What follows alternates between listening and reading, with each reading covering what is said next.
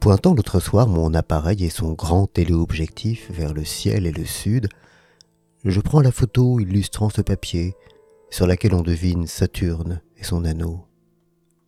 On devine cela parce qu'on sait que Saturne a des anneaux. Sans ce savoir, on ne distinguerait rien d'autre qu'une tache allongée.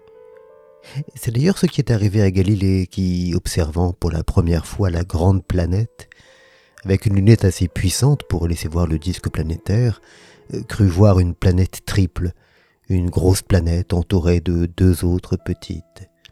C'est Huygens puis Cassini qui, cinquante ans plus tard, disposant de lunettes plus puissantes, distinguèrent vraiment les anneaux et purent théoriser leur existence. Ma photo montre probablement la même chose que ce que vit Galilée. Mais moi, je sais. Ce qui me permet de voir ce que Galilée, en dépit de tout son génie, ne pouvait pas voir.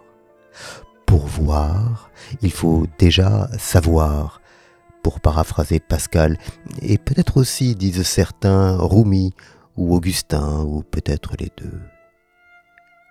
L'autre chose étrange dans l'affaire, c'est ma joie. Je suis très content d'avoir sur mon appareil cette photo de Saturne horriblement floue et d'avoir pu moi-même la capturer.